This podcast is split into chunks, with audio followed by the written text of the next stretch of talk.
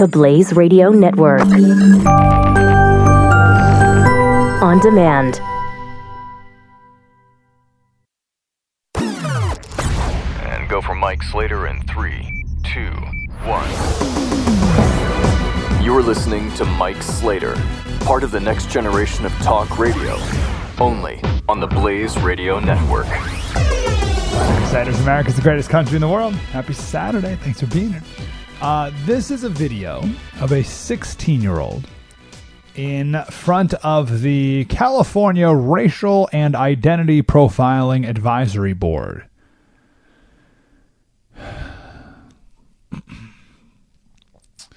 Now, uh, sh- I can't believe that's a thing, but she says at the beginning of this clip here that she's with PICO and SDOP. PICO stands for People Improving Communities Through Organizing. And they say they're nonpartisan, but a 20 second perusal of their website, and you see that they are for prison reform and pro Black Lives Matter, and they're for single payer health care and pro illegal immigration and all the rest. SDOP is San Diego Organizing Project. It's the same thing, it's just the local branch of PICO. Then, another thing that's kind of hard to hear, she says she likes werewolf stories. That's what she's saying there werewolf stories. It's just kind of hard to hear with the quality of the audio. Um, okay, I'll break it down after you hear it. It's uh, 1576. Hi, uh, my name is Leah Blake. I'm 16 and I'm with Pico, California and SDOP. Um, I don't want to take too much time, but I'd like to start off saying uh, I used to read a lot of werewolf stories. and I say that because in these stories they'd have rogue wolves. These wolves would separate from the pack because they didn't agree with the laws, customs, and leadership that the rest of the pack adhered to. I say that because I don't believe in rogue cops. It makes no sense. The criminal justice system as we know it today was formed after slavery ended in order to continue to oppress and suppress black people. This was furthered and um, perpetuated by Jim Crow segregation, the war on drugs, and racial profiling. The thing that these all have in common is it uses race to oppress and suppress people of color. If there are rogue cops, they can't be rogue because the things that they're doing are simply perpetuating and complying with the core values of the organization for which they work. So she says there's no such thing as rogue cops. It's not that there's a few bad apples, they're all bad. Uh, let me start saying this. The girl's 16 years old. I, I commend her for getting up and speaking. I think it's awesome that she's involved. And nothing I say here is critical of her. Uh, I'm critical of the people around her. And from the people who she's getting this toxic perspective from. There is no way she on her own came to the conclusion that, quote, the criminal justice system was formed after slavery to continue to oppress and suppress black people. I don't even know how anyone could possibly think that's true. Here's the big picture. I'm not going to waste time focusing on each specific accusation because they all fall under the broader category of every problem in the in the black community is caused by external factors. Every single problem. But it's not true. Again, I know we've already quoted it today, but it's such a good book, Black Rednecks and White Liberals by Thomas Sowell, who I guess I have to say is a black man, a black economist, one of the smartest people of our era, no doubt about it. Um, he said every problem or we're told that every problem in the black community can be traced back to the legacy of slavery. But blacks from the Caribbean, they had a history of slavery, but they brought to the United States with them a very different culture, which is why among blacks from the Caribbean, they have a higher rate of entrepreneurship, higher education levels, a lower incarceration rate than blacks from America. Thomas Sowell calls it ghetto black culture. All right, so ghetto black Americans and black people from the Caribbean, they're both black. They both had a history of enslavement. But what they don't share is a history of redneck culture. And I know we talked a ton about this last week, but in case you missed it, redneck culture. So, redneck is not a term from the South, cracker is not a term from the South. Both of those terms come from uh, northern, northern England and Ulster County, Ireland, and Scotland, which are where the people who settled the southern colonies came from. They brought with them their redneck culture. So, Southerners had that culture from northern England, all white Southerners, all Southerners. Then over time, white people moved away from that culture, but it was embraced by black Americans in the South, not black Americans in the North. They had a very different culture. There was a time when black Southerners migrated to the North and they brought with them their broken culture. And now you see it in pockets uh, all across the country, mostly in cities the ghetto black culture. That culture, there's nothing black about it. Again, if you trace it back, it's very similar to the culture of the crackers and rednecks in northern England. And that's that's what Thomas Sowell does in this book is he traces the whole thing out. Um the reason that people blame all the problems in the black community on external factors on the sins of others is, in his words, it, it requires no painful internal changes in the black population, but leaves all changes to whites. In short, there are in short there are many who find a good alibi far more attractive than achievement. For an achievement does not settle anything permanently. We still have to prove our worth every day. We have to prove that we are as good today as we were yesterday. But when we have a valid alibi, a valid excuse for not achieving anything, then we are fixed, so to speak, for life. Excuses. When you have excuses, it's never your fault. It's always someone else's fault. That's why, that's how you come up with such nonsense as this girl was told that the criminal justice system today was formed after slavery to continue to suppress black people. Now, that is said with zero evidence given whatsoever, and we're just supposed to accept that as truth. And white people do because we're supposed to feel guilty about it even though you had no slaves. Your ancestors might have fought and died to end slavery, which we talked about in the last hour. But slavery is just this all purpose explanation for everything. Broken families, poor education, it's absurd. Because right after slavery, check this out, right after slavery, blacks had a higher labor participation rate and a higher marriage rate than white people. Slavery couldn't even keep black families apart. Slavery couldn't. There's many stories of black men searching the ends of the earth to find their family that was ripped away from them during slavery. Black men going back down to the South and going all over, everywhere, trying to find their children, trying to find their wife. Today, most black men leave their children. 70% of black kids are born without a present father. 70%. That is an abandonment of responsibility and of family. And that's going on today in the black ghetto community worse than during slavery or right after slavery. Isn't that amazing? Think about that. Just take two black people. Take, take a black person from 1870 doing everything they can to find their family, and then take someone from the ghetto black community today, ghetto black culture, who their family's down the street, they just abandoned them. So, my point here is that all of these social ills only started 100 years after slavery ended. Why did the disintegration of the black family happen 100 years after slavery ended? You're going to blame slavery for that? That makes no sense. What about the previous 100 years? Check this out education rates among northern blacks. All right, so visualize that. Black people in the north, education rates were higher than southern whites after slavery. Why? Because black people in the North had a different culture than even white people in the South. One that valued education, responsibility, hard work. Black kids in the South who were educated in schools run by Northerners. So there was this big missionary program, movement of teachers from the North moving to the South to educate black kids and start schools those black kids who were educated in schools run by northerners so these white northerners brought a culture down with them these black Southerners performed higher in tests than Southern blacks, Southern whites, Northern blacks, and in some cases, even Northern whites. It was a culture that valued education.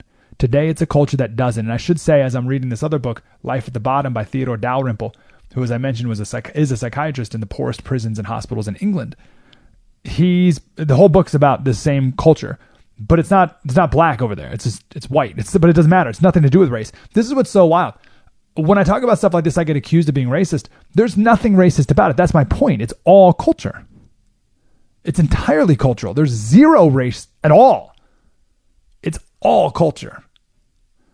1871, a former slave owner visited a uh, one of these schools, these black schools in the South, and he expected to see dumb black kids there.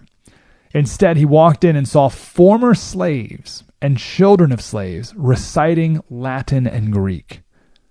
He was astounded. That was 1871 in Georgia. Today in Baltimore, there are six high schools where not a single student can read at grade level. You're going to blame a legacy of slavery? A legacy of slavery that didn't even hold back the kids in this school in 1871? Not even a decade after the Civil War? Are you kidding me? I'll end here with Thomas Sowell. He said, Such behavior must be changed if progress is the goal. On the other hand, if the real agenda is to score points against American society, then blacks can be used as a means to that end.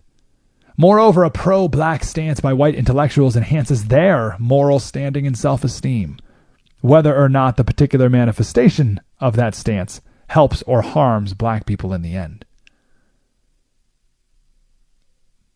All right, so if you say, "Oh, I'm oh yeah, I'm totally for what restorative justice or Black Lives Matter, or not teaching proper English in school and having low, lower standards in education and continuing this welfare program and that welfare program and all this. If you're for all those things, uh, oh, you feel good.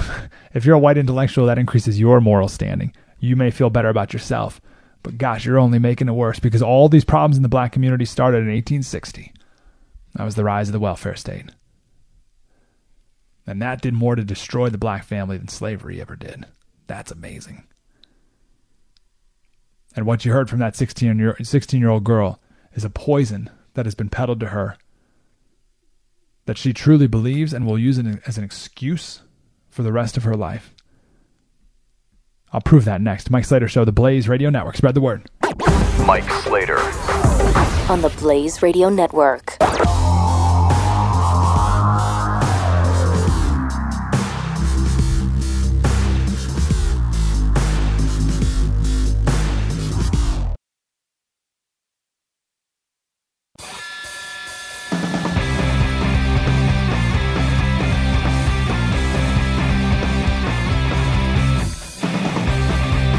Mike Slater on the Blaze Radio Network. I love this uh, excuse that systematic racism is uh, because the criminal justice system was created after slavery to oppress black people. Remember, we played a clip last week of Larry Elder. Uh, he said in Baltimore, which is where Freddie Gray um, was was killed. Uh, forty-five percent of the city is black. The city council is hundred percent Democrat. The number one cop is black. The number two cop was black. The majority of the command staff in the police department is black. Uh, the mayor is black. The attorney general is black. But we're still talking about racism in the system. It's never enough. Uh, one more clip from this 16 year old girl. And again, it's not about her, it's about the uh, stuff she's fed every single day. 1577. A while ago, I had a San Diego police um, police officer tell me that like someone else in here said, California has the best police training in the nation. A week later, Alfred Olango was killed. Okay, so it's not working right now. Apologies for that. Um, again, why don't I just tell you what she said? She mentions Alfred Olango. Alfred Olango was a guy in El Cajon, California, right down the street from where I am right now. Uh, police officer shot and killed him. There was video of it. Turns out the guy pulled out a vape, an e cigarette, which at the moment looked exactly like a gun. He was not complying with orders, and ultimately was found out that he had cocaine in his system. The police officer who shot him was Hispanic, and there was another police officer right next to him who fired a taser at the exact same time. So they both thought that it was a threat. Uh, that officer was black. So we had a black officer and a Hispanic officer shooting this black man. Right, that information left out of this person's description of it. Uh, and again, the officers need de escalation training, not the man complying. The man complying doesn't need any de escalation training. The man who shoots, who doesn't comply and, and pulls out a vape cigarette as if it's a gun, he doesn't need any. It's not his fault. It's the police officers. They didn't de escalate enough. What a perfect metaphor for the real issue here. It's not his fault for not complying and pulling out something that looked just like a gun. It's the police officer's fault for not de escalating it properly. And there was one other word she said there, which was a very uh, progressive buzzword. She said, We need better training in de escalation and cultural understanding. We need better cultural understanding. Do you see how it's not about the people who have the culture? It's about everybody else's ability to understand it. see that? It's not about recognizing what the culture is and trying to find the broken parts and fixing them. It's about everyone just understanding the culture. And understanding means excusing it, justifying it, bowing down before it, no matter how destructive it is.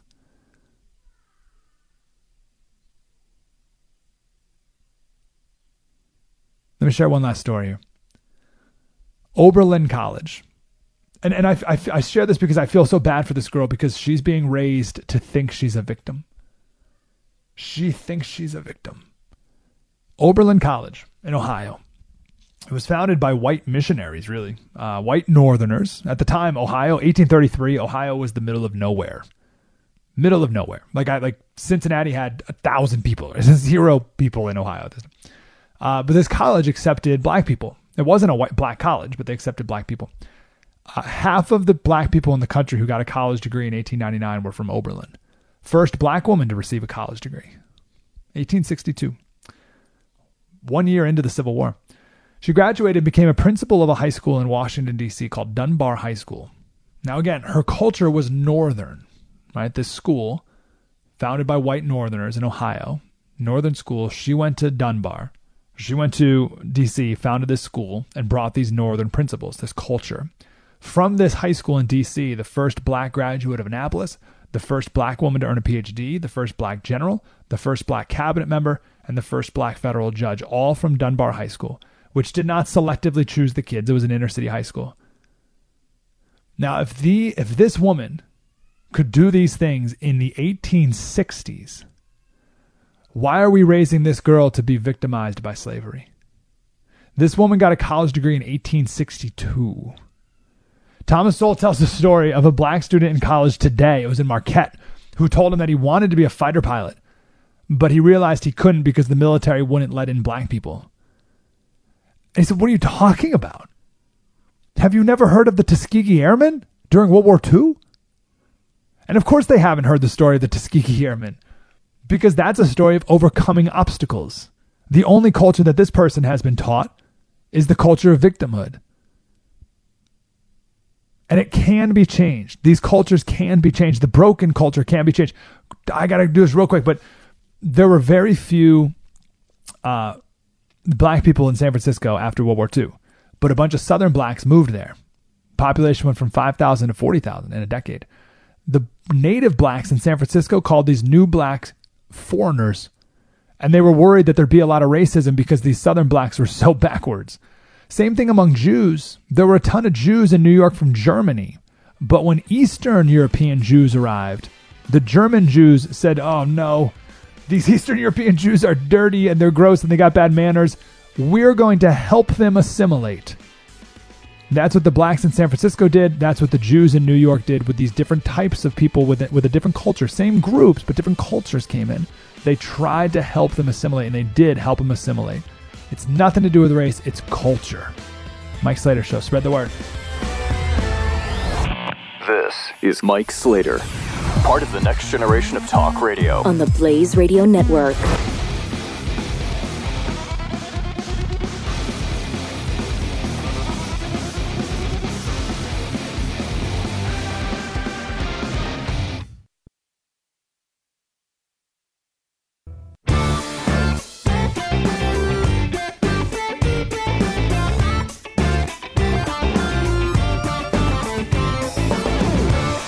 Next generation of talk radio.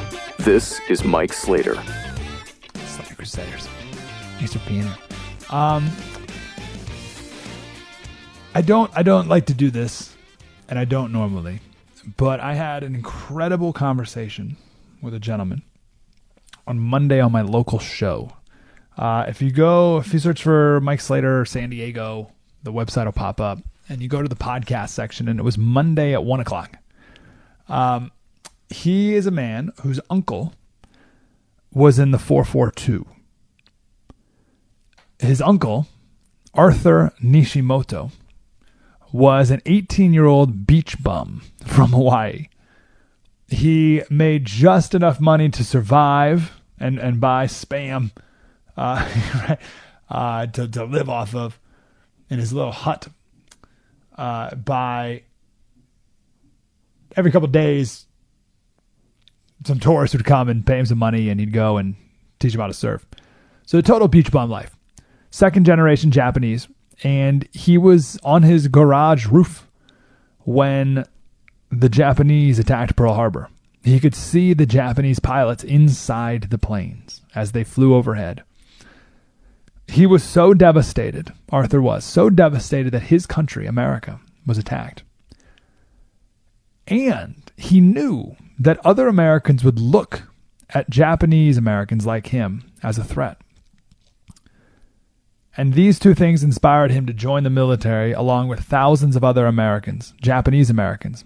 And that's what turned into the 442, the 442nd Infantry Regiment. An absolute stunning story. I believe, I, I would argue, it's the greatest story in American history. That's a bold statement. No, there's plenty of good ones. Don't get me wrong. We just mentioned the Tuskegee Airmen. Similar.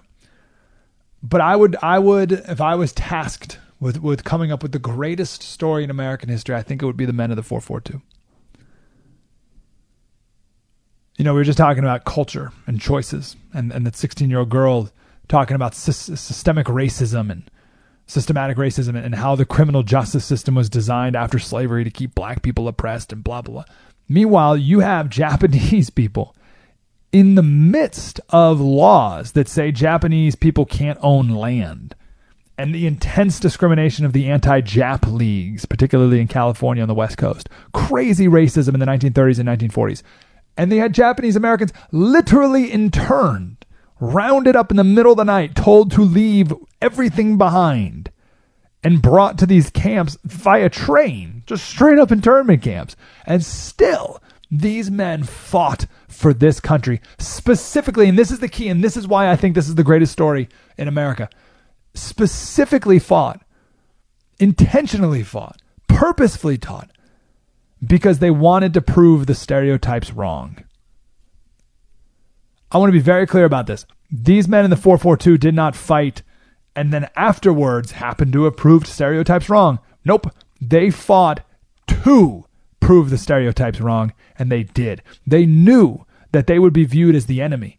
So they went, they, wanted to prove beyond all doubt that they were not the enemy and that they were loyal, patriotic Americans just like everyone else in this country. That is such a frustration I have with different subcultures in America is there's no effort to prove everyone wrong. There's no effort to prove the stereotypes wrong. In fact, in pop culture within these subcultures, they go through great lengths to prove the stereotypes right.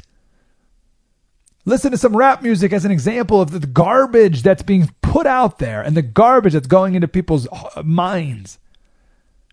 And that gives you an idea of how it turns into garbage out, garbage in, garbage out. But that girl, she said she basically she's saying she can't succeed because of syst- systematic oppression. But it didn't stop the men of the 442. That's incredible. But it's going to stop you? And that's the story we just shared. The, the first black graduate of Oberlin College, I shouldn't say the no, yeah, first black black female graduate of Oberlin College, 1862. It didn't stop her, but it's going to stop you. What are you talking about? So I asked this gentleman for, for a characteristic of the men of 442. And he said, Yamato Damashii. And I said, Oh, that's exactly what I thought you were going to say. I said, What the heck is Yamato Damashii? He said, It's an old samurai principle, part of the Bushido code, samurai code. And it means having the ability to feel fear, but to overcome it. I want to be clear it, it's not the ability to not feel fear, it's the ability to feel it and overcome it. College campuses are severely lacking in Yamato Damashii. Now, I've never heard this term before when I talked to this guy. So I did some research and I came across the story of an MMA fighter. His name's Enson Inoue. And he was known for being willing to die in the octagon. He was a Japanese American. He was known for being willing to die. Someone would put him in an arm lock and he he won't tap out. He'll just get his arm broke. you just it's like so everyone else you put him in an arm bar and they tap out right away because if you don't it's to break your arm. But you put him in an arm lock and he won't tap out. You, you got to break his arm. That's Yamato Damashii. He never gives up. And this is why the men in the 442 were known by the German soldiers not because they were Japanese people in American uniforms, but because they were insane. They would charge uphill into German machine gun fire. That's Yamato Damashii.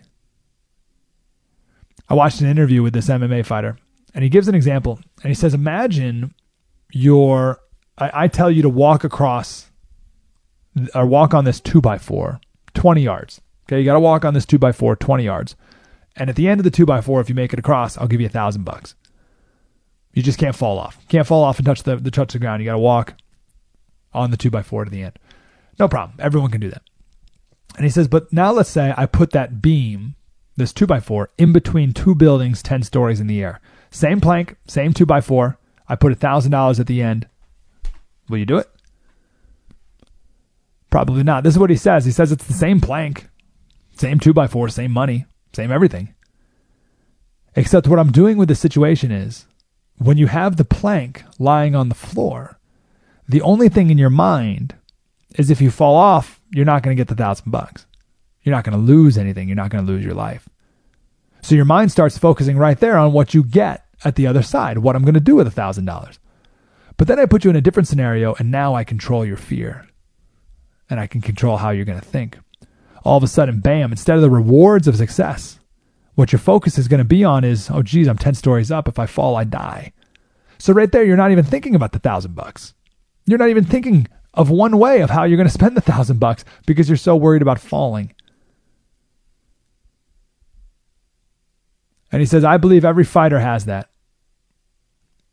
Whether it begins at the beginning of the fight or when he's getting arm locked, I believe every fighter has that in them where they have fear, and at that point, when where you're going to become a Yamato Damashii fighter or not, is what you do with the fear and how you look at it and what you focus your mind on.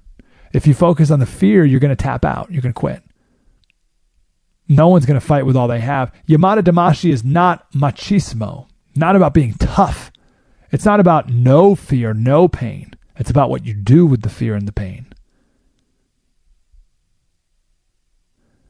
That's the men of the 442. They felt obviously not only the fear of living in or fighting in World War II, forget about even that. They knew the pain. They felt the pain of having their family interned in internment camps back home. They knew the pain of the U.S. military knocking on their doors and ripping their families from their homes. They knew that pain. What did they do with it? They went out, joined the military to prove everyone wrong. That's why I think it's the greatest story in America.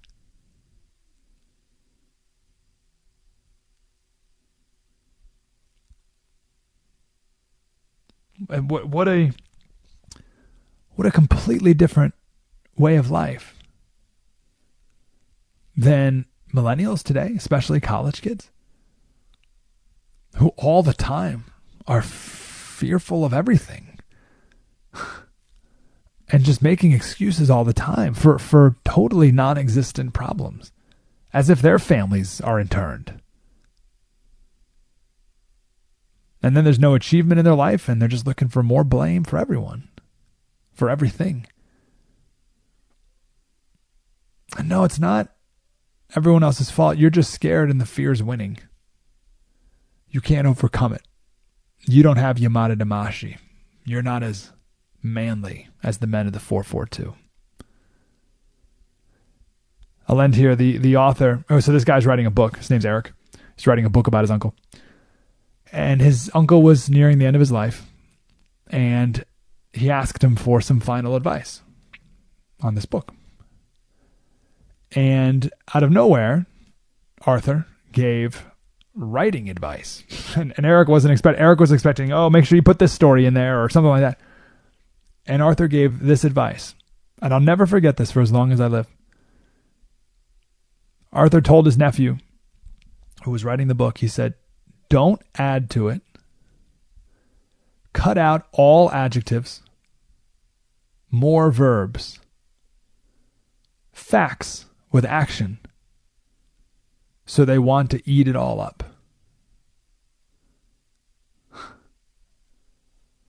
Cut out the adjectives, more verbs.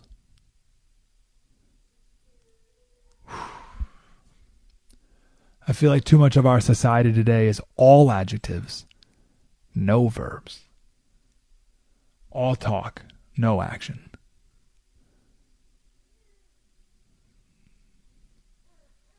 One eight eight eight nine hundred thirty three ninety three. Let's all be more like the men of the four four two.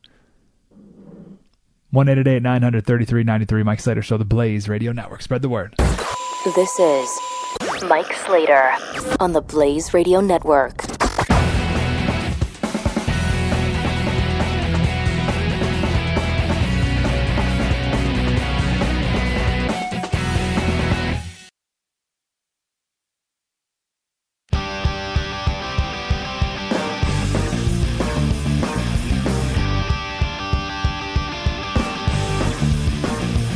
Mike Slater on the Blaze Radio Network. Isn't that an amazing story? Like that is a perfect example between the difference of society today and, and young people today in particular, where a, a, a slight breeze will throw them in the fetal position, versus the men in the 442 who experienced extreme uh, discrimination and intentionally, willfully, purposefully set out to prove everyone wrong no different than black people after slavery who went through incredible lengths to bring their family back together, to get an education, to prove all the stereotypes wrong. And today it's it's flipped. It's people as a badge of honor almost embrace the negative stereotypes, embrace the most broken aspects of broken cultures and then make excuses and blame everyone else so that they're the victim now. It's so completely backwards. And and I think people to get them out of that, we have to show what it should look like. Right? We have to show give examples like the men of the 442 who set out to prove stereotypes wrong. It's possible. Not only possible, it's necessary. We need so much more of that. I'm going to do a lot more research on the men of the 442 I'm going to read a lot more about him because I like I said I think it's one of the greatest. I think it's I would argue like like what it's it's a kind of a fun game, right? If if you had a, a debate, greatest story in America. There's so many to choose from, and if someone else gave a great one, I wouldn't shoot him down with it. But my choice would be the Men of the 442. Um, one last plug, if I can, for my book. I wrote a book. It's called How to Change Someone's Mind. Uh, short book. I read it I wrote it to be read in an hour. You can read it in about an hour. I meant it as like a guidebook, something you can turn back to frequently. Um, I, I want to be very clear about what it's not, and and because if you are coming in expecting one thing and, and it's uh, it's not that, you're gonna be very disappointed. It is not about how to win an argument. It's very easy to win an argument. I, have learned after ten years of talk radio uh, that to win an argument, you talk louder and sound more confident than the other person. And what happens, and we talk about this in the book, because of group uh, group identities. If you do that around a group of people, then people will think you won. And that's fine. But the person who you're debating, they didn't change their mind. So what good is that? You've made feel better about yourself, but they feel worse about themselves. So this book is not about that because I believe that you have principles and opinions that if more people shared them, it'd be a better world. It'd be a better country. Winning arguments isn't going to grow that. Not going to make allies. You got to change people's minds. That's how you grow your allies. So that's what this book is about. Uh, use some different stories, use some science, bunch of a lot of science uh, to prove this and I think it's helpful. And what I really look forward to are examples or, or success stories of how you've used some of these techniques and uh, how they've worked. Because as in the book, well, I don't want to give any stories away. Check it out. Go to Amazon, search for Mike Slater. Um, you go to the Mike Slater Facebook page. There's a link to it right there. Search for Mike Slater, uh, Mike Slater Show on Facebook. Uh, so you get the ebook and the paperback book is uh, they're both available on Amazon right now. I'd love for you to get it. And uh, I look forward to some great successes in changing people's minds. How to change people's minds. Slater Crusaders, hope you have a great rest of your weekend, and we'll see you next Saturday. Mike Slater Show. Spread the word. You're listening to Mike Slater on the Blaze Radio Network.